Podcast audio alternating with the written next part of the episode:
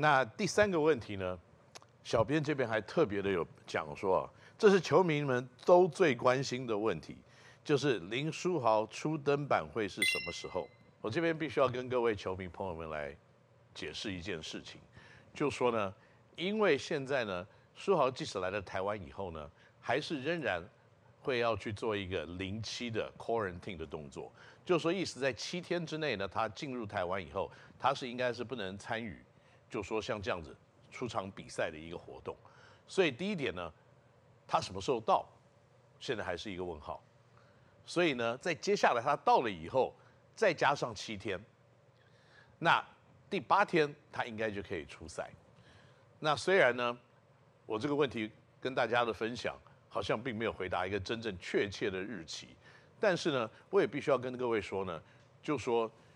现在如果跟各位讲任何的日子，都是一个不负责任的事情。那本球团呢，哦，我现在是代表高雄一期直播钢铁跟大家讲，我们不会做不负责任的事情。我跟大家讲说，今天有个日期，那如果呢，他在水土不服，或者是呢，在练球上面不适应，等等等等。我我不想太乌鸦嘴，可是呢，任何事情都有可能会发生，所以我现在跟大家讲一个日期的话，这等于是我是一个不负责任的事情，应该跟大家公告一件事情。那这些这样子的东西呢，不是我们应该要做的，所以呢，我们也会视情况，那一有比较明确的日期跟时间，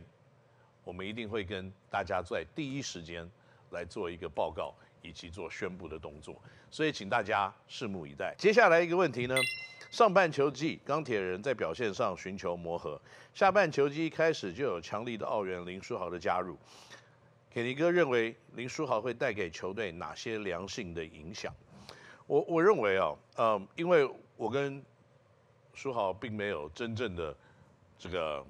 一对一的接触过，我只能跟大家很类似的一样，就是在电视上。或者是在数据上面看到书豪可能不管是在打球球技上面的展现，或者打出来的成绩，或者是在媒体报道里面对于他个性上面的一个呃介绍，或者我自己看到，就是说他在一个比赛过程当中呢，他可能有的一些态度上面的表现。那我自己对于林书豪的判断呢，我认为他是一个非常棒的 leader，他是一个非常好的领导者。他可以在他认为对的事情、对的时间点，可以跟任何人来做强力的沟通。那这是第一点。第二点呢，我认为他求胜的欲望是非常高的。那而且呢，带给球队通常是一个正面的资讯跟讯息。那这两件事情呢，是我们目前为止在高雄一期直播钢铁人需要的一些 quality。那所以我们先不管在球技上面我们会得到什么样子的协助。我们光是以态度上面来看，以他个人的个性的特质来看，我认为这都已经可以帮助球队非常非常的多。那毕竟呢，在本季里面，我们有很多年轻的小朋友球员，也需要在这个球技的过程当中得到更多可能在求胜的欲望，这个求胜的强烈度，我们要增加我们的企图心。那我相信书豪来到了这个球队呢，绝对在这个方面会给我们很多加分的动作。那至于在球技以及他个人能力上面的一些展现，我认为一点点时间的磨合，他就会帮助高雄一期直播钢铁人在战绩上面有很大很大的一个进步的机会。接下来的问题呢，书豪加入霹雳以后，对霹雳的影响会到什么样子的一个程度？这个就有点回溯到第一个问题了。因为呢，对书豪的喜爱是全部 P League 或者在喜欢打篮球的朋友们里面呢，是一个共同的事情。所以书豪虽然加入了高雄一期直播钢铁人，球队的地点位于高雄，但是他是所有人的书豪，他不是我们球队的林书豪而已。因为不管到了北部的比赛，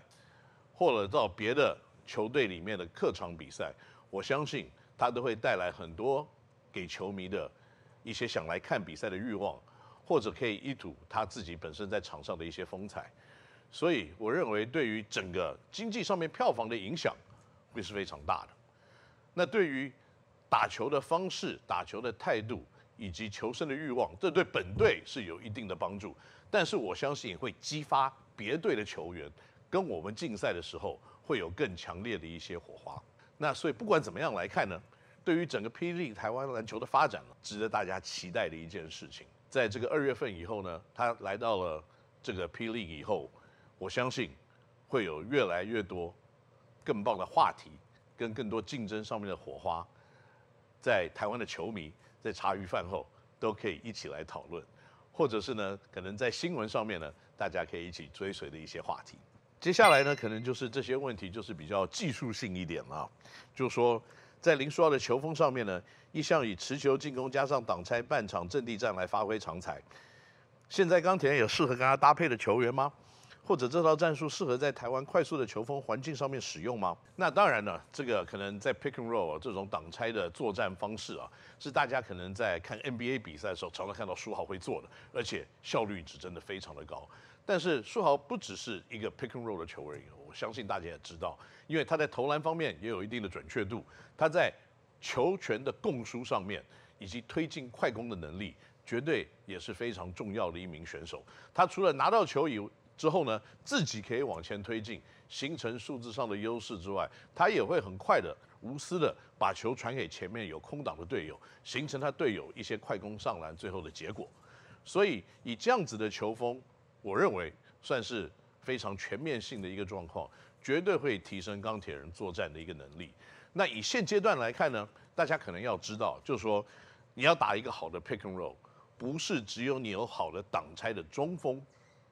你就可以打好的 pick and roll，你可能在弱边呢，你还要埋伏两个好的射手。那因为如果他们呢没有投篮的能力的话，他们的人就会偷偷流到中边来帮忙。那你再怎么样挡拆以后往下滚动，都会碰到别人的帮忙。那书豪是有能力把球在掩护之后呢，看到底下有人帮忙传到对角。那这个就是看我们的球员在对角或者是在墙边这边能不能够把球投进外线。那更重要点，他们可以投进外线，防守就会拉开。中间就会形成二打二的情况。那至于要的二打二呢？我认为以现阶段来看呢，嗯，乌克兰籍的这个 Slava 是一个嗯不错的 pick and roll 中锋。那另外呢，在外围我们也会埋伏几个对我们说起来今年还有一定有命中率的射手，像王律翔、像张杰维这些球员呢，都会慢慢的在这个阵容里面凸显出他们可能有外线的影响力。这样子的一个结果，整体如果真的要打 pick and roll，当然，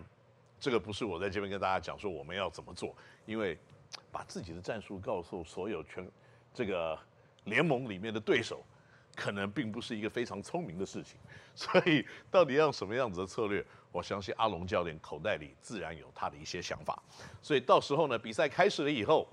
也在这边邀请所有喜欢篮球的球迷们呢，一起到现场来一睹林书豪的风采。那今天的这个节目呢，我认为就就到这边到了一个段落。再讲下去的话呢，我可能会泄露太多本队的机密。那到时候要对战的时候呢，我们就没有任何的竞争优势了。所以今天小编的确给了我非常大的难题，让我在不透露太多真正的这个技术性上面或对战性上面一些机密的情况之下呢，还是可以跟大家一起分享了一些比较网络上想知道的资讯。所以在这边呢，可以跟大家预期的讲一下。在二月份里面呢，即将在霹雳里面会有更热烈、更精彩、更棒的篮球的赛事要带给大家，也请各位观众朋友们呢，要看林书豪一起继续的锁定高雄一期直播钢铁人的比赛。我们呢，在接下来的比赛里面呢，还有接下来节目里面再跟大家一起见面，拜拜。